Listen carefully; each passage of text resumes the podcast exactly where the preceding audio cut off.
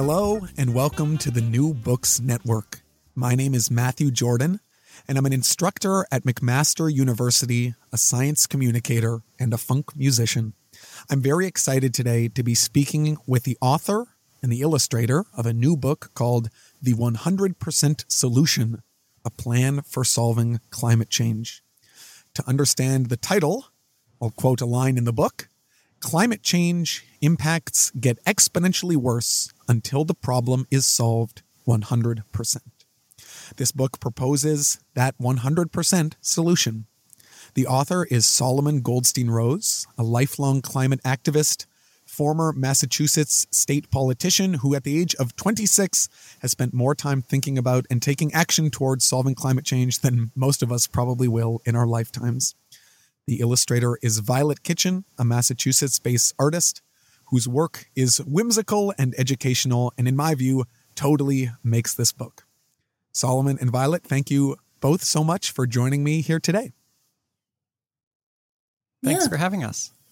All right. So before we get into any specific questions about climate change, I'd love it if you could start by briefly introducing yourselves beyond what I've already said, and maybe giving the listeners a bit of background on your work and your interest in this topic. Solomon, maybe we can start with you. Sure. So I've been a climate activist since age 11. And when I was in high school and going into college, I thought I was going to study engineering and invent a revolutionary solar cell and Uh, have it be you know electricity cheaper than coal and save the world and that would be that. And it didn't go that way. I ended up shifting into studying public policy and realizing that there was one there was a lot more beyond solar. Even if we had really really cheap solar there's the problem that the sun doesn't shine at night.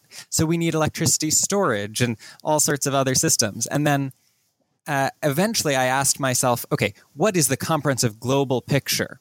And I had gone in this political direction. I ran for state rep, um, but I returned to this engineering mindset of physically what is needed to add up, what can actually add up globally by the deadline set for by scientists, which is 2050 for net zero global emissions. And so I, I went back to looking at this from a, a standpoint of what's the comprehensive picture, engineering wise, what adds up. And that broadened my thinking a lot. That led to the creation of the book, that led to a lot of outreach that I've done to experts and fellow activists and professors and such over the last few years. Great. And Violet? So I'm Violet Kitchen. Uh, I'm a visual artist with a background in illustration and comics, and um, especially an interest in educational comics and um, you know using the medium of visual art to, to further education, you know, science communication. And um, I've been an artist since I was a very young child, um, largely self-taught, um, and yeah, I've long been had an interest in climate change, but um, it wasn't until I really began working on this book that it was in the process of working on this book that I was able to um, better educate myself on the technologies and policies really needed to address it, and it it actually gave me a much more optimistic outlook. I think. It, it, yeah, and it really furthered my interest in uh, doing more of this type of work. So yeah, I'm I'm really excited about how the book turned out, and um, yeah, re- really really looking forward to doing more of this work going forward. Great. Um, how did, in particular, this collaboration between the two of you come about, Solomon, when you were writing this book? Did you know that it, you wanted it to have such a pro- prominent visual component, and and how did you two end up collaborating? So we've been friends for a few years, and I was talking to Violet and another friend of ours about the research I was doing in this 100% solution framework that was coming together, I think before I even decided that it should be published as a book. And there was a question of, well, hey, could we do something together visually, make it into a, a really short graphics based presentation of this framework, or should it be a whole book that's heavily illustrated? There was a version in our minds that could have gone in the direction of basically a graphic novel um, or something more like that. Violet, you want to say more about how we developed the idea of, of what the visuals should be like? Yeah, so there was sort of a long back and forth period where I wasn't even necessarily officially involved in the project, but we were continually having conversations about, you know, the best medium for this information to be presented. And, you know, I came at it from the perspective of having this interest in uh, educational graphic novels in particular and talking about you know how comics can be used as a as a form for um, you know presenting visual information in a way that's you know really accessible and easy to understand and you know still manages to you know really get to the depth and substance of an argument. And so you know we had many conversations where we were just you know speaking in terms of hypotheticals. Well what might this kind of book look like? And it ended up you know it, wasn't until you know much later on in that process that we sort of cemented the idea of okay this is actually going to be a book and i'm going to be the illustrator. And from there on we basically went through all of the major arguments in the book and dissected them one by one and talked about you know what were the weak points in terms of being able to communicate an idea where might a visual illustration help the idea along and what might those illustrations look like. And it was a very collaborative process from start to end. Um, and i obviously came at it from a much more visual background but you know solomon coming from a much more you know technical and engineering background and together i think we were able to you know blend our talents you know in, into you know something um you know that that would have been that ended up much better than um, either of us would have working alone. Yeah i absolutely agree. And the uh, yeah the, the the presentation of this book the the combination of the text and the graphics it's really really phenomenal. Um i'd like to we can get much more into some of that later on but i'd like to pivot specifically to some questions for solomon about climate change and this book. Um first off what exactly does it mean to solve climate change? So you could debate this, but I use the phrase solving climate change to mean reaching the point where the impacts of global warming are getting less bad rather than worse. And to get to that point, you have to bring atmospheric greenhouse gas levels back down towards pre industrial averages. Um, and that was wordy, so I can go into that for a moment. Climate change is driven by cumulative levels of greenhouse gases in the atmosphere um, that exceed what they're supposed to be, basically. For thousands of years, there were roughly steady levels of greenhouse gases um, over human history. And in the last 200 years, really 150 years, it started to climb a lot in an accelerating way. And each year we are adding more and more greenhouse gases to the atmosphere through that year's emissions. People think of the emissions as being the problem, but actually it's the cumulative levels of CO2. So reducing emissions 50% doesn't reduce the impacts 50%. It reduces the additional worsening of the impacts some amount. And it's not linear either. The, at some point, we might reach tipping points where it accelerates dramatically, or there are sharp changes to climate systems, and it's all a bit unpredictable. And so that's why you want to keep levels to, to what we are confident will be safe and adaptable. So, solving climate change means getting to the point where we stop emitting greenhouse gases and start removing them from the atmosphere so that the levels of greenhouse gases in the atmosphere and the temperatures that are causing climate change impacts eventually get back down to historic averages. And doing that in time that the maximum impacts, the irreversible changes that are caused by whatever maximum temperature we reach, are something we can adapt to and something that isn't so catastrophic that we we irreversibly lose key ecosystems that the planet's survival depends on or key aspects of human civilization or something um, that that would cause irreversible chaos and and unadaptable climate systems. Yeah, one thing that you emphasized really clearly in the book that that I really appreciated was that unlike some other uh, maybe global issues that we can solve, for instance, uh, world hunger, if you go part of the way to solving world hunger, well, at least you've made some people, you've given some people food and made them less hungry, and that's that's that's progress. Whereas climate change is a function of not only the emissions that we continue to put into the atmosphere, but everything that's ever come before. So as long as we are continuing to pump uh, greenhouse gases into the atmosphere, we are exacerbating the problem, even if we're pumping fewer greenhouse gases. That is to say, if we cut emissions right now, tomorrow would still look exactly the same because the historic emissions that have all come before would still be there, um, ca- causing the uh, the devastating effects of climate change. I think that was a really important point that you uh, emphasized very very clearly in the book. Yeah. Um.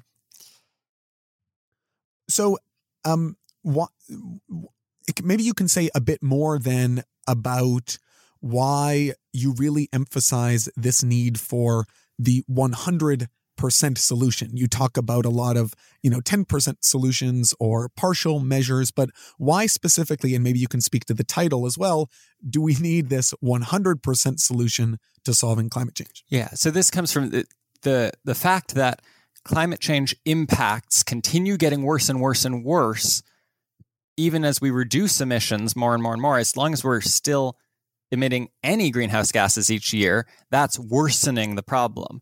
So, getting to zero emissions, and in fact, net negative emissions, that's when we get to the tipping point of impacts starting to lessen rather than worsen. So that's the, the point that I call solving climate change, as long as we're confident that that, that will continue in negative emissions and that's not a, a momentary thing. Um, and so getting 100% of the way there is necessary before we will see any lessening of impacts. And so we can reduce emissions 80%, still adding emissions every year. We're still making the problem worse and worse. Obviously, it's better to have 80% fewer emissions than we do now. And that will add less additional impact in the future, but it will still be getting worse and worse. Uh, so getting a 100% solution means we need to totally eliminate emissions, get into negative global emissions before we will see any lessening of impacts. And so that has to be the target that we keep in mind. It's not an issue where you can say, well, we'll continue to make slow and steady progress. Um, because also, as I noted before, the time that you do this matters a lot. If you get to negative emissions in 200 years, temperatures will have continued increasing all that time and hmm. will have reached, you know, six degrees Fahrenheit more than, or six degrees Celsius, maybe more than, you know, than industrial, pre industrial averages. And we will not be able to adapt to that climate system. If you get to neg- negative emissions by 2050, you might keep hmm. total warming to 1.5 or 2 degrees Celsius and we can probably adapt to that climate system. There will be certain species that go extinct, and that's sad, certain ecosystems that get really disrupted. But by and large, m- most parts of the world will survive. Humans will be able to adapt, and we'll be able to go from there. So the timing matters a lot. 100% solution means not just eventually reaching 100% emissions reductions, but reaching that in a time frame that's meaningful to avoid unadaptable catastrophic climate change. Right. That makes sense. You profile in the book five key pillars that are part of your framework for achieving this 100% solution. I'll just read them out quickly. We can get into them soon key uh, so the, the five pillars are clean electricity generation electrification carbon neutral fuels for things that cannot be electrified shifts in agriculture and other non-energy systems and negative emissions through sequestration. So let's we're just going to get into a couple of these. If people want to read your uh, explication of the others they can of course uh, buy the book. But Let's start with clean electricity generation, which I think many people recognize is an important source of uh, greenhouse gas emissions. It accounts for about a quarter of all emissions. Electricity in most parts of the world is generated by burning uh, things like coal or natural gas, which release carbon dioxide, among other things. The burning of these um, uh, materials lead, leads to the boiling of water, which then spins a turbine, which imparts energy to a generator, which gets transformed into electricity. Um, can you paint a picture of how electricity generation works around the world? What different types of systems are in use in different places? And what the steps are that might need to be taken in order to fully decarbonize global electricity systems? Yes. So, what you've just described is what almost all power plants look like. Most places in the world, electricity is generated in big power plants that burn a lot of coal, mostly in some regions, like the US. There's a lot of abundant natural gas, which is methane. Um, and we have methane power plants.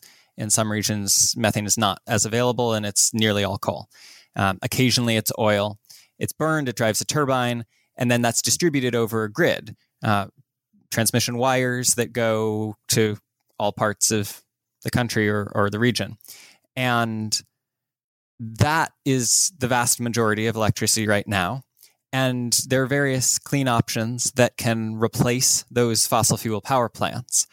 And they plug in to the existing grid generally. You can have wind turbines that are driving a similar sort of generator, just instead of steam turning a turbine, it's wind turning a turbine. And you, solar is different. Solar is pretty much the only source of electricity that doesn't involve spinning something. The sun hits solar panels and it directly drives an electrical current. Uh, and that, that can plug into the grid. You can also have microgrids and battery storage with solar and wind at small scales. And a lot of people really like that vision. And I think we will go there more and more as the world into the future. But that's not very efficient right now and it's not very cost effective especially for developing countries where people are just getting the first access to electricity or to reliable energy in general and need it to be as cheap as possible to be able to afford it to begin with. And so actually the the cheapest way to add energy access for people is to have those centralized power plants, large scale solar farms, large scale wind farms, nuclear power plants, or fossil fuel power plants with carbon capture and sequestration, um, where you, you filter out the CO2 from the exhaust of burning fossil fuels. It's not ideal because you still have the other problems, the, the health problems of mining coal, for instance, um, but you can dramatically reduce or eliminate the greenhouse gas emissions. And so there, those are all clean options for generating electricity. There's hydropower, um, which drives a turbine through water. There's geothermal, where you can use heat from in the earth to create steam and drive a turbine. Um, those can both be expanded somewhat. Geothermal, it's possible technologies will be uh, demonstrated soon that can expand it a lot. Hydro, we know basically how much it can be expanded because there are not that many sites in the world that are good for hydropower production that haven't been used already. So if you really pushed it to an extreme, you could maybe double or triple what we have now, uh, which would not be a, a, vast amount compared to the amount of electricity the world needs. And keep in mind that that demand is growing as developing countries, not as their populations grow, but as existing people in countries that are in the middle phase of development, not the very poorest countries in the world, but those where birth rates have started to come way down education is going up and energy access is going up. And that's a key driver of access to education and medicine and commerce and everything. People who are currently alive are getting new and increased access to energy. That's driving most of the increase of greenhouse gas emissions in the world right now because most of that energy is coming from coal right now. So, figuring out a way to serve that growing demand for energy in developing countries using clean technologies is basically the core challenge of solving climate change. What role do you feel that nuclear power in particular plays in solving that problem of bringing clean uh, energy to to these growing populations around the world and why in general do you think nuclear uh, really gets people in a tizzy um, and what can we do to kind of maybe destigmatize uh, its importance as a, a, a source of energy and make it more widespread around the world? Yeah. So I would say nuclear should be a significant part of a solution, especially when you're looking at developing countries where you need to expand dramatically people's access to reliable energy. The fastest and cheapest way to do that. And you have to do the cheapest way because there isn't extra money to to spend here um, is through centralized power plants distributing on a grid. That's efficient because you can balance across distances and everything. Um, and nuclear can compete one on one with a coal power plant. That's key. Solar and wind, sometimes the sun isn't shining, sometimes the wind isn't blowing. And so they can't compete one on one. They're already cheaper in many cases for an additional amount of power if if that power can be intermittent, fluctuating. Um, then then solar can be cheaper than coal.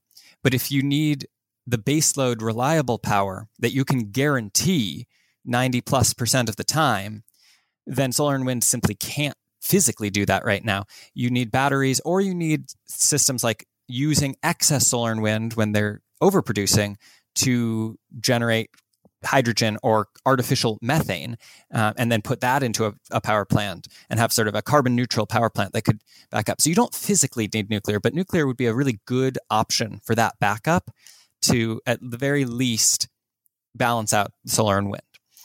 So that's the role that I think I and many people see it. And I think that the the stigma comes from the Cold War era environmentalist movement that was understandably conflated with the anti-nuclear weapons movement and nuclear weapons are horrible and unconscionable and people are who grew up in the Cold War were terrified of them, rightfully so. And unfortunately, they have the same word in the name as nuclear power um, even though the you know nuclear physics is the same basic science driving them, and there's n- little other relation of the actual technologies. Mm-hmm. Um, same as you know, chemistry is the same technology behind uh, the chemical reactions happening in a bomb, you know, not a non-nuclear mm-hmm. bomb, and the chemical reactions happening in a coal power plant or you know, whatever. Like the the association, though, because there are not many things in the world with the word nuclear in the title, uh, that I think is the core thing that has led to this stigma. Um, and so I think we need more scientists to talk to people and reassure them that actually, if you look at the data, nuclear is the safest form of energy that humans have ever used. The number of people, but you know, the, the upper estimate of the number of people ever killed by nuclear total in 60 years of using it is about the same number as people killed every two days by coal. So just this, the orders of magnitude are so wildly different. The amount of waste from nuclear, which is something that people are really worried about, is actually considerably less than the amount of waste from solar, simply because nuclear power is so much more concentrated, and it's hundreds of times less than the waste from coal, which is, you know, all of this is toxic waste. All of it needs to be stored. And um, nuclear, we have ways because people are you know so focused so scared of it uh, we've developed ways to store the waste really safely and be really conscious about it so eh, for coal we dump the coal sludge into open air ponds, and sometimes dams break and it floods communities and poisons people, and it's awful environmental catastrophes. So that's the perspective on nuclear. But I think the larger thing is the amount of electricity generation that we have to add, all of which has to be clean and all of which has to work in developing countries. We have to add so much so fast that more and more climate activists and people who understand the importance of global climate justice are focusing are, are, not necessarily focusing on nuclear but are accepting nuclear as one of the tools in the toolbox that should definitely be used that we shouldn't take something off the table. And i think that consensus in the last couple of years basically as climate change has risen up the agenda and people have started caring more about actually solving the problem of climate change than about thinking in terms of virtue and what a, a healthy, clean system of the distant future might look like, where some people don't see nuclear as part of that. Some people do. Um, but in terms of solving climate change in the next 30 years, people are increasingly recognizing that that's going to be part, at least some part. Uh, the question is how much leadership the US is going to take because there are all of these cool advanced nuclear designs for small modular reactors, things that can be mass produced, things with interesting technologies that solve even the minimal safety issues that people do still have concerns about uh, reactors where a meltdown it would physically it would be against the laws of physics, um, and and that could allay some of the public concerns. Uh, but we need large scale government support for demonstration of these new technologies and regulation of them so that they can be deployed. And so there is a question of whether the U.S. will be a leader in that or whether some other country will take the leadership and be the one exporting these technologies around the world and making the money and creating the jobs from it. The book has some really phenomenal graphs illustrating the point that you brought up about just how safe nuclear is relative to some of these other technologies, coal and other um, dirty, you know, emitting um, uh, materials for producing electricity obviously have detrimental health effects. They, they get into your lungs, they can cause diseases, they produce an immense amount of waste as well. Even solar panels, as you describe in the book, the materials involved in producing the solar panels require manufacturing processes that generate a huge amount of waste. And then people installing um, solar panels fall off roofs and stuff like that, leading to injury and sometimes death. Whereas nuclear, uh, as you mentioned, the actual rates of harm to human beings is is very minimal. And and and once again, there's a a, a wonderful uh, illustration of that. I guess while we're on the theme of these illustrations, I'd like to turn back to Violet. Um, what role do you think effective design, art, and visual metaphors play in science communication, and maybe in particular climate science communication? I would argue that it's crucial. I think among sighted people, um, vision is the biggest way that we take information in, and I think, you know, I think I, don't think that's something that you can exclude from communication generally, and especially scientific and climate communication. You know, I, I think that illustrations turn scientific data, which is something, you know, very abstract and impersonal, into something concrete that we can experience firsthand. And that experience really helps make that data more accessible. Um, you know, an illustration will actually physically put you there in that place as opposed to simply hearing about it as though it's some hypothetical problem. And I think, you know, that can really help bridge the gap between people knowing that there is a problem and actually feeling compelled to act on it. And I think, especially in terms of climate activism, I think, again, that is crucial. Yeah, I totally agree.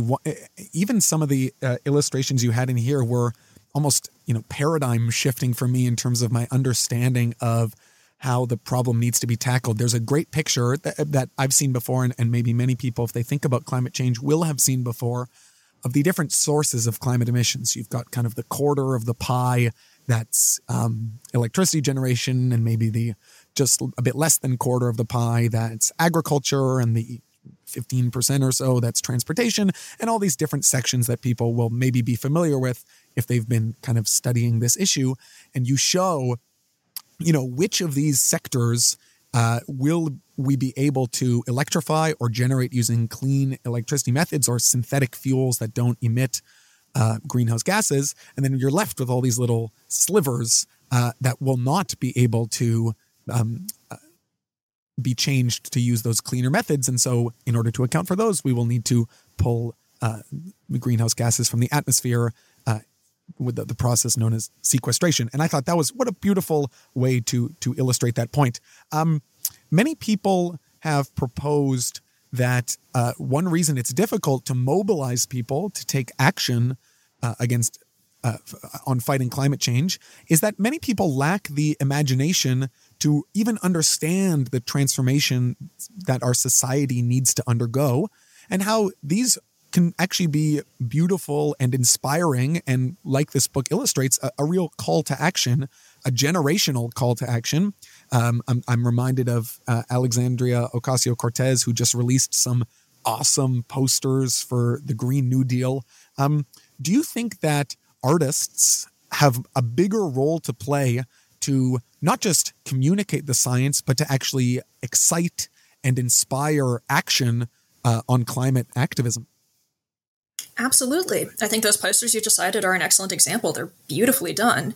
And I would also argue that it's not so much a lack of imagination on the part of people as you know simply a, a, lack of access to the proper data and the proper information. And i think that's again where collaboration with scientists and scientific communicators is key. And i think working together you know just like solomon and i in this book i think you know we can achieve results that are far more effective than if artists or scientists were simply working alone. And so I, I think going forward you know having as many collaborative projects as possible to bring this information to people is key. Um, yeah. i think I think part of what we can do to better communicate with the general public is to better communicate the solutions and not just the problems. I think what I see in a lot of climate change based artwork is, you know, illustrating, you know, the the, the you know the results of climate change you know the ecological catastrophe um, you, you, know we see the damage that is being done and will be done in the future but i don't see nearly as artwork, much artwork that focuses on the solutions to those problems. And so when i see the kind of artwork you know it fills me with this kind of existential dread. You know you, you you're aware that there's a problem but without having the tools available to you to understand how it might be addressed you know it's simply makes us numb in a way, I think. And so we go forward being aware that there is this problem, but feeling like we're helpless to do anything about it. And I think part of what art can do is show us that no, there are these technological and policy solutions to these problems that simply need to be implemented. And here's how you can be a part of that. Here's how we collectively as a society can, you know, not only model better behavior, but you know, take a lead on on these issues and you know, implement the changes that we need. And you know, I think I think that's incredibly important, you, you, know, and I, and I really would love to see more artists out there, you know, incorporating that into the work that they do in terms of showing us, yes, here's the problem, and also here's what we can do about it. You know, I think that helps empower people and makes them feel and puts them in a problem solving mindset mm. as opposed to a numb, helpless one, which is too often, I think, how we feel with such a big issue like this. Yeah, I, I absolutely 100% agree. I think all of that was really, really well said and a great point. As the illustrator for this particular project, you probably have a uniquely close look at the climate problems and the solutions that are proposed here.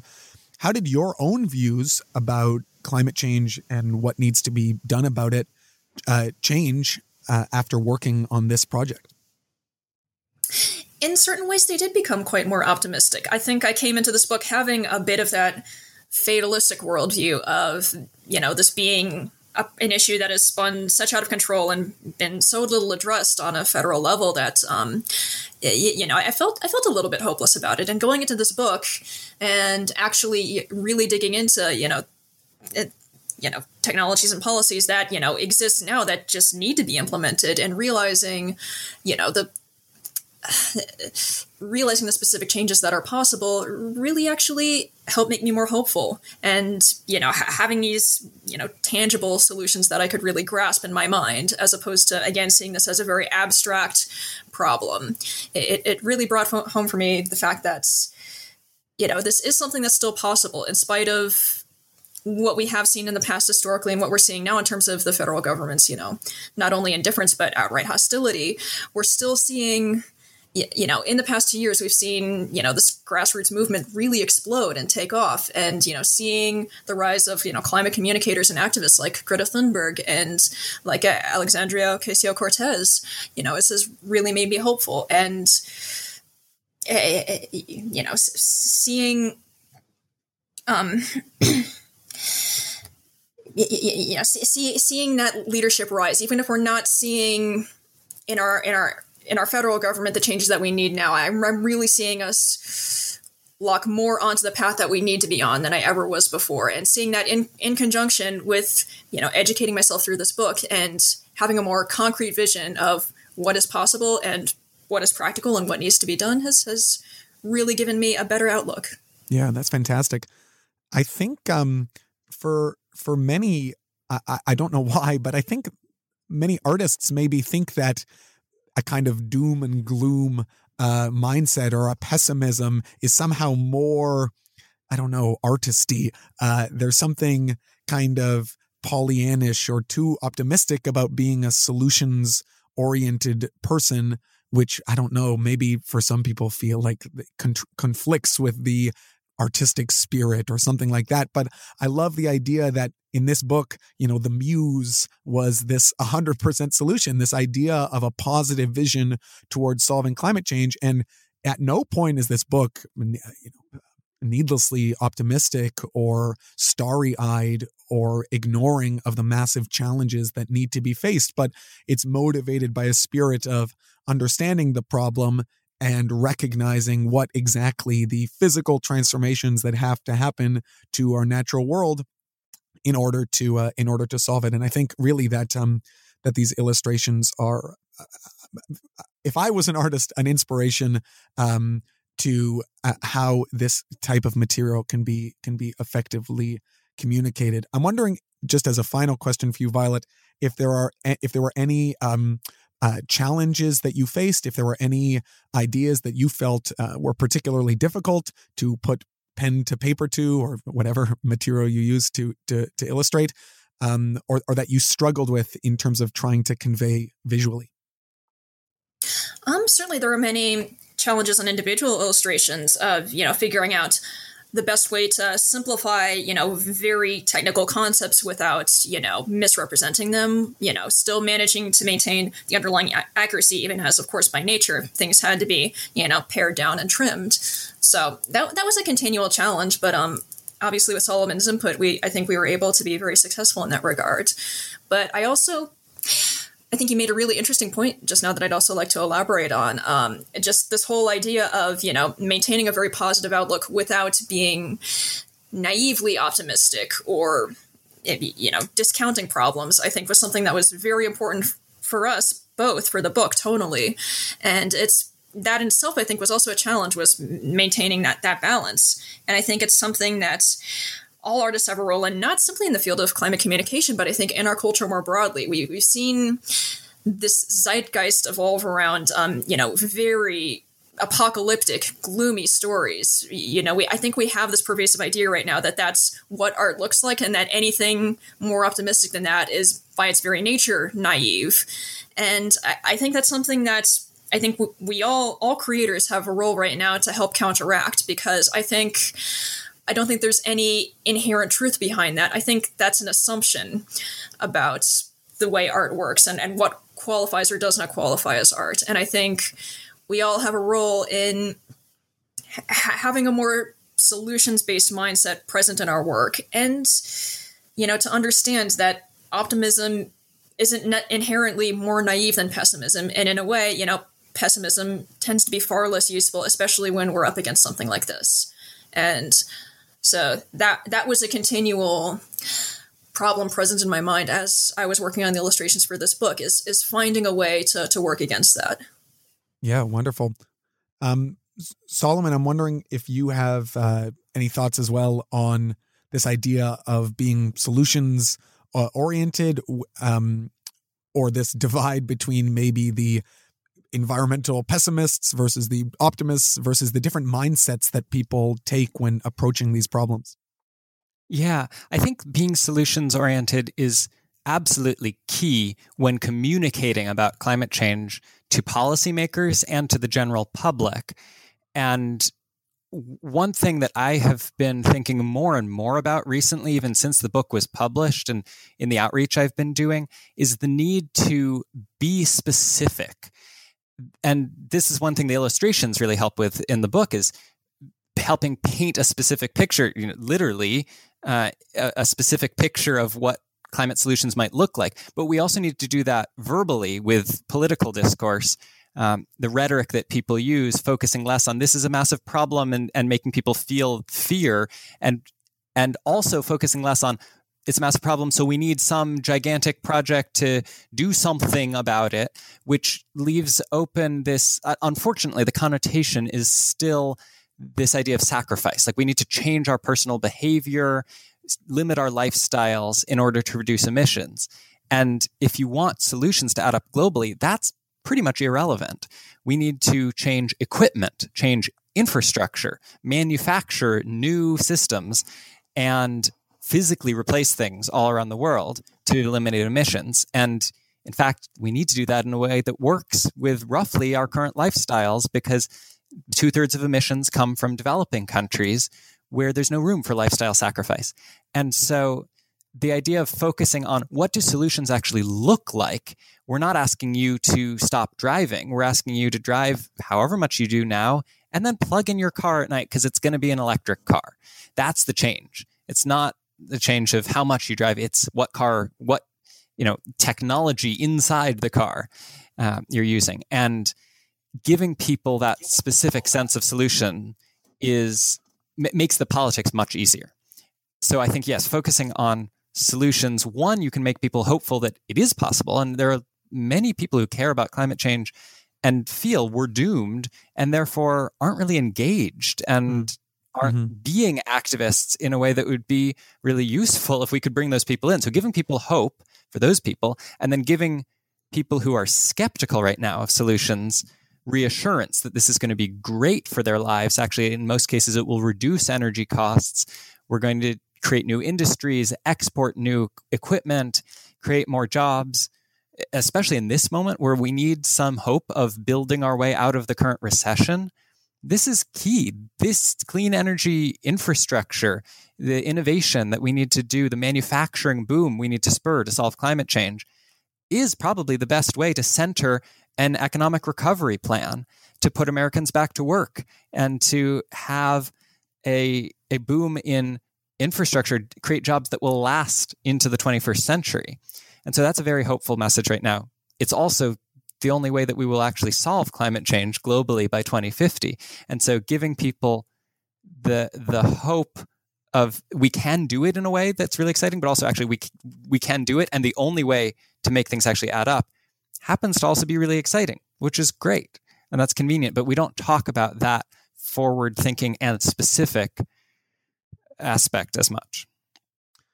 Yeah, I mean the um I'm just excited about it. And and one thing that your book kind of inspired in, in me is there are now, you know, 16 different jobs that I would like to have. I want to do research on uh, improving nuclear reactor design and build better batteries for storing solar energy. And I'm I want to be a lobbyist and an activist and kind of share this this this vision uh, with more people. And it's one one thing that's amazing is just seeing just how many different facets of society have a role to play. I mean, every really facet of society is something your book illustrates has some role to play because the transformations are basically all encompassing, but they're going to involve some incredible new science, some great, uh, some exciting, you know, business opportunities, some governance challenges that will undoubtedly be difficult but exciting, um, and that and that everyone in almost every position in, in society has some role to play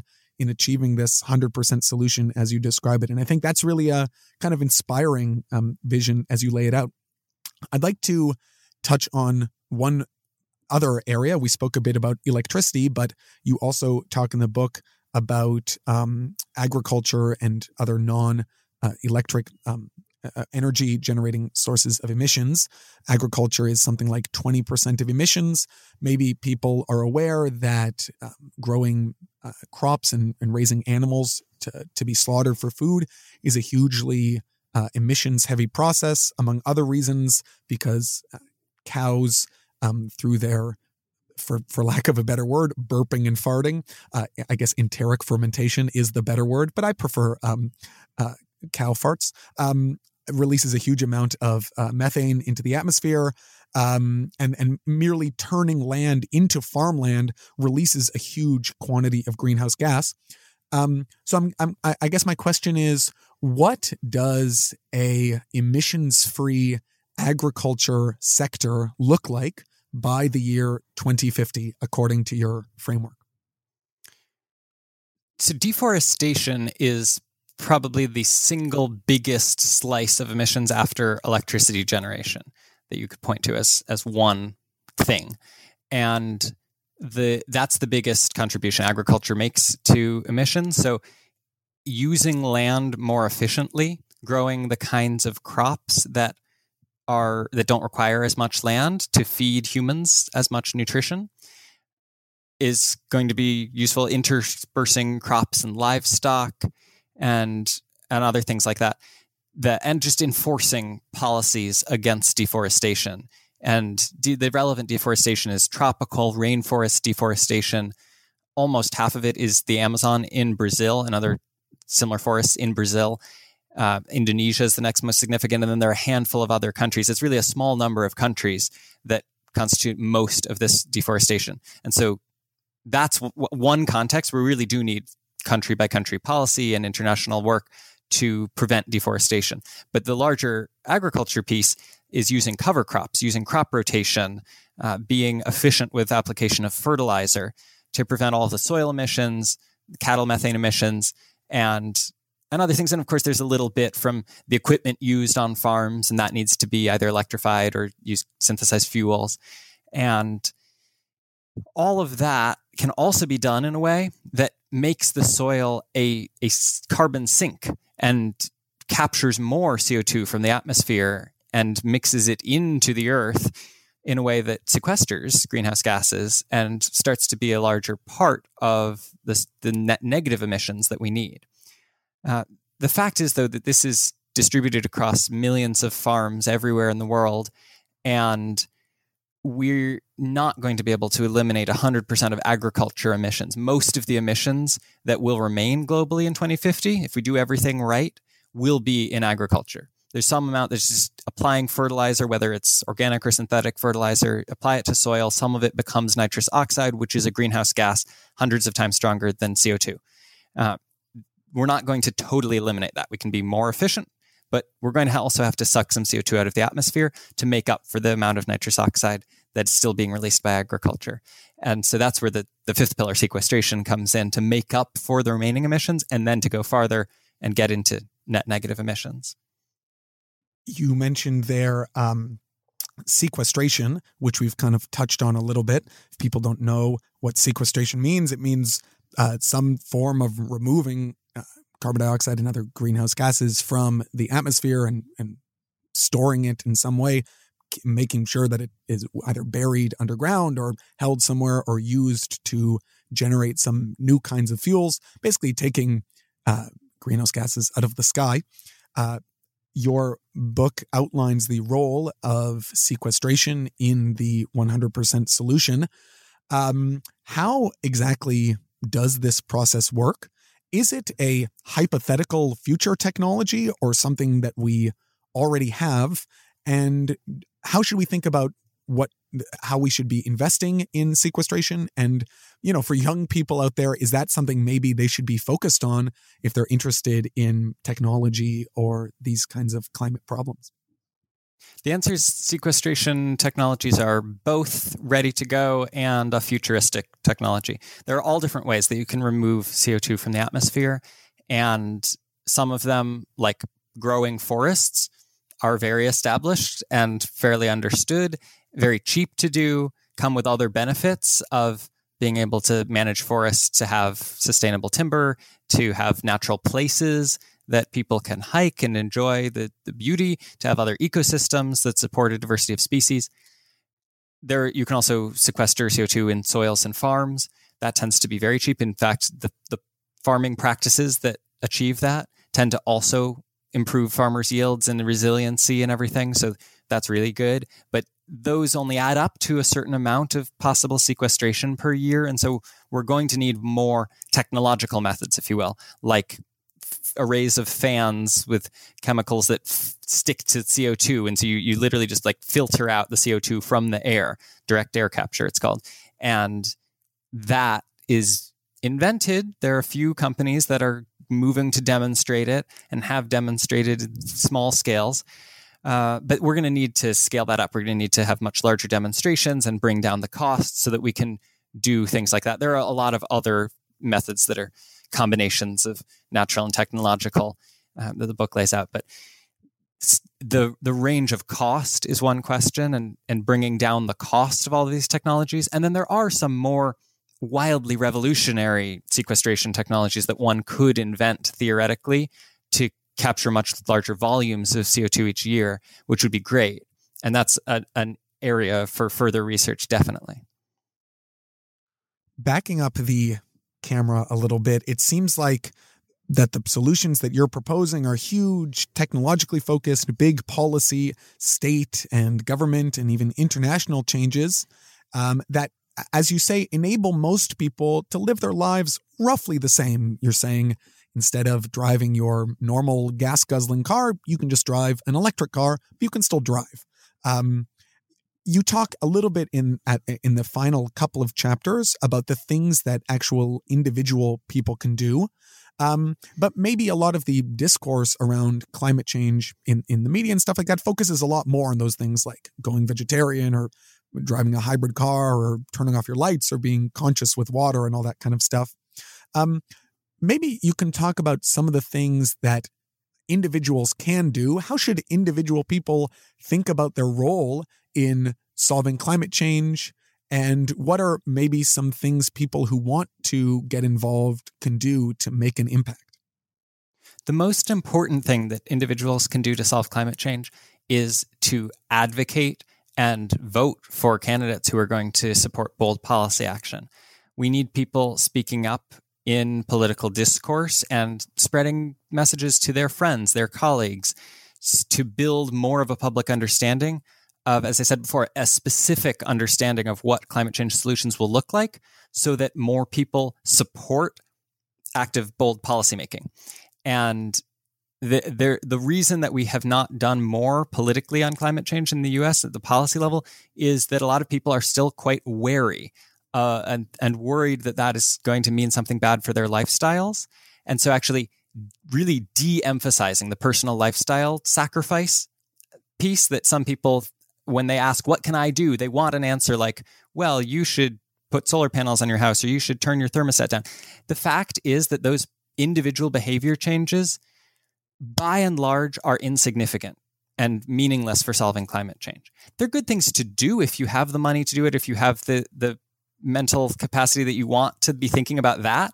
But if it's something that stresses you out um, or something that you can't afford, you shouldn't feel obligated to do that. You should feel a, a more of a sense of obligation to support the policy actions that can make the clean equipment affordable to everyone. And again, it is l- large scale manufacturing projects, innovation projects that we need to make clean equipment affordable for everyone in the world.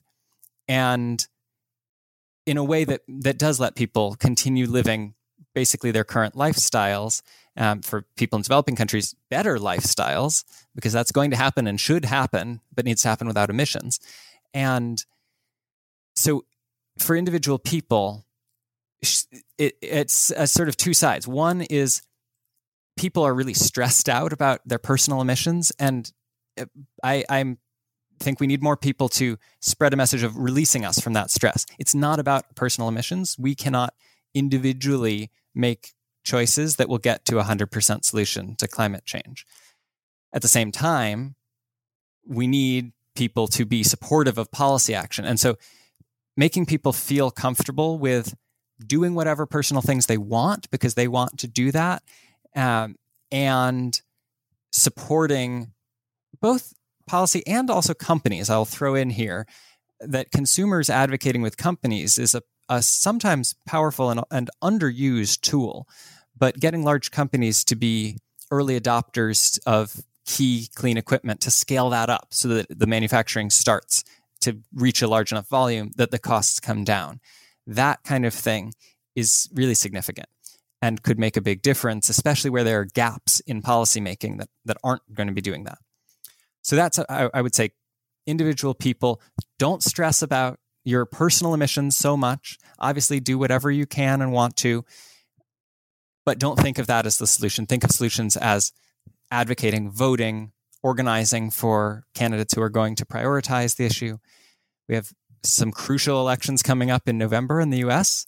And the way things are right now, we need to elect Joe Biden and a new Senate if we're going to have any chance of really bold climate policy in the US. That's the first step. There will be many more steps of political action and new waves of candidates beyond that to build on, on the progress that I hope we'll see in 2021. But we do have a big opportunity for an economic recovery plan in 2021 focused around clean infrastructure that really does scale up all of the new technologies that we need to make affordable worldwide to solve climate change. And I'm hopeful that the movements today are going to make that happen. Yeah, that yeah, thank you so much. That's a really um, wonderful and, and, concise way of framing it. If I may also add, I think that a, a great thing individuals can do, especially if they're interested in in science or or policy is like you said, advocate, go into these fields themselves, try to enter politics as you did, um, uh, be, be, an activist, and in my corner of the world, work on uh, the, the, the fundamental science and engineering problems.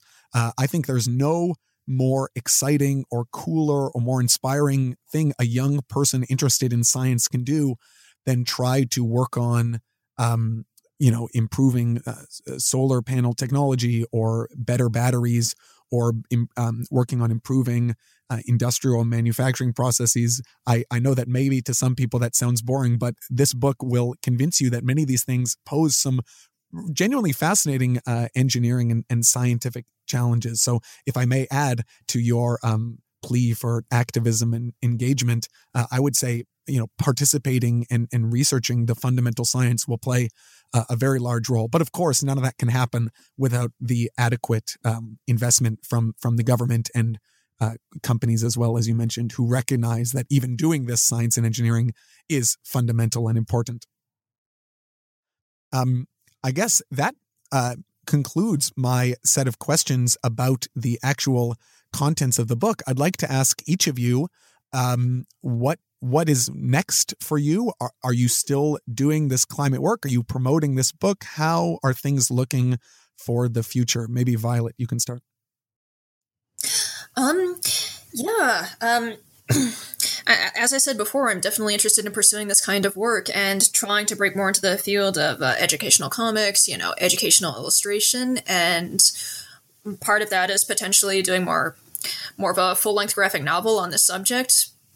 Um, but I'm also, you know, I'm also interested in pursuing other areas as well, and um, I'm just at the moment I'm continuing my education and um, continuing to develop as an artist, and um, I have a number of freelance projects going, some some unrelated to this, but um, uh, than, you know, sorry. um, I have a n- number of other freelance projects going, some of them unrelated to climate science, but still in the field of um, educational or scholarly work. Um, I've been collaborating on a couple of different um, biographies of um, of uh, artists who are also social activists, for example. Um, yeah, at the moment, I'm, I'm just I'm moving forward, and you know, just, just seeing um, where these various projects bring me, and I'm looking forward to whatever is next. Wonderful. And you, Solomon? I'm trying to do outreach around the book and around the political moment in general.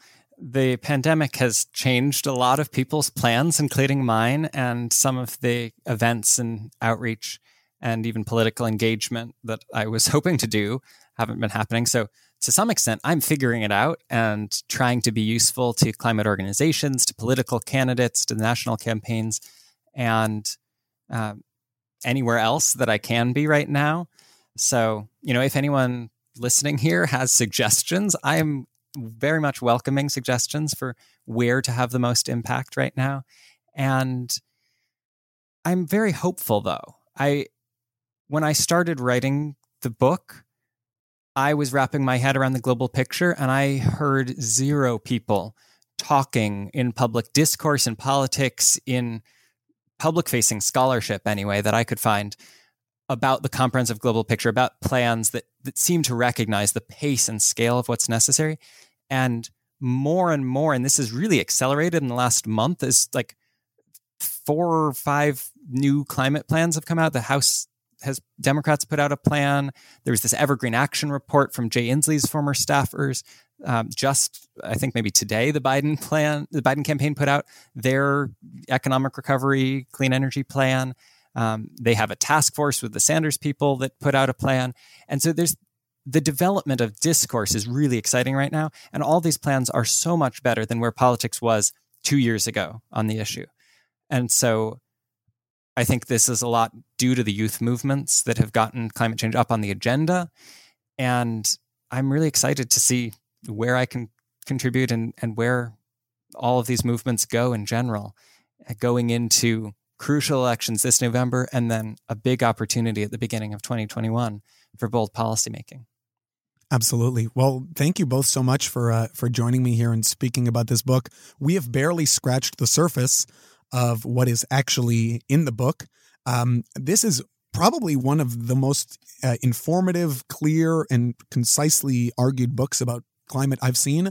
The writing is simple and straightforward. Honestly, I think even kids could get a lot out of this book. You don't have to know a great deal about climate change. The illustrations make it very easy to follow. I would definitely highly recommend it to anyone, even if you already know a great deal or really don't know anything at all about uh, climate change and what's needed to solve it. I think that one of the most interesting things I gained for it is a much better appreciation of a lot of these high level industrial and manufacturing processes involved. I understood, I think, electricity and agriculture, but there's a whole section on the production of synthetic fuels. I really had not thought much about how the different types of fuels that are used to um, like involved in industrial processes have to get made themselves. All the separations of various chemicals, those require energy. The generation of that energy requires the burning of fossil fuels. So it's it's really all this multifaceted, multi-layered um, yeah, manufacturing ideas that I really hadn't thought about. So that was definitely um, a, a new one for me, and I learned a great deal there. But there's so much in here that that we really haven't even spoken about in this conversation. The illustrations are, of course, the icing on the cake. Um, and I, I really recommend it highly. So, Solomon Goldstein Rose and, and Violet Kitchen, thank you both so much for speaking with me about the 100% solution. Yeah, thank you so much again for having us. Indeed, thank you.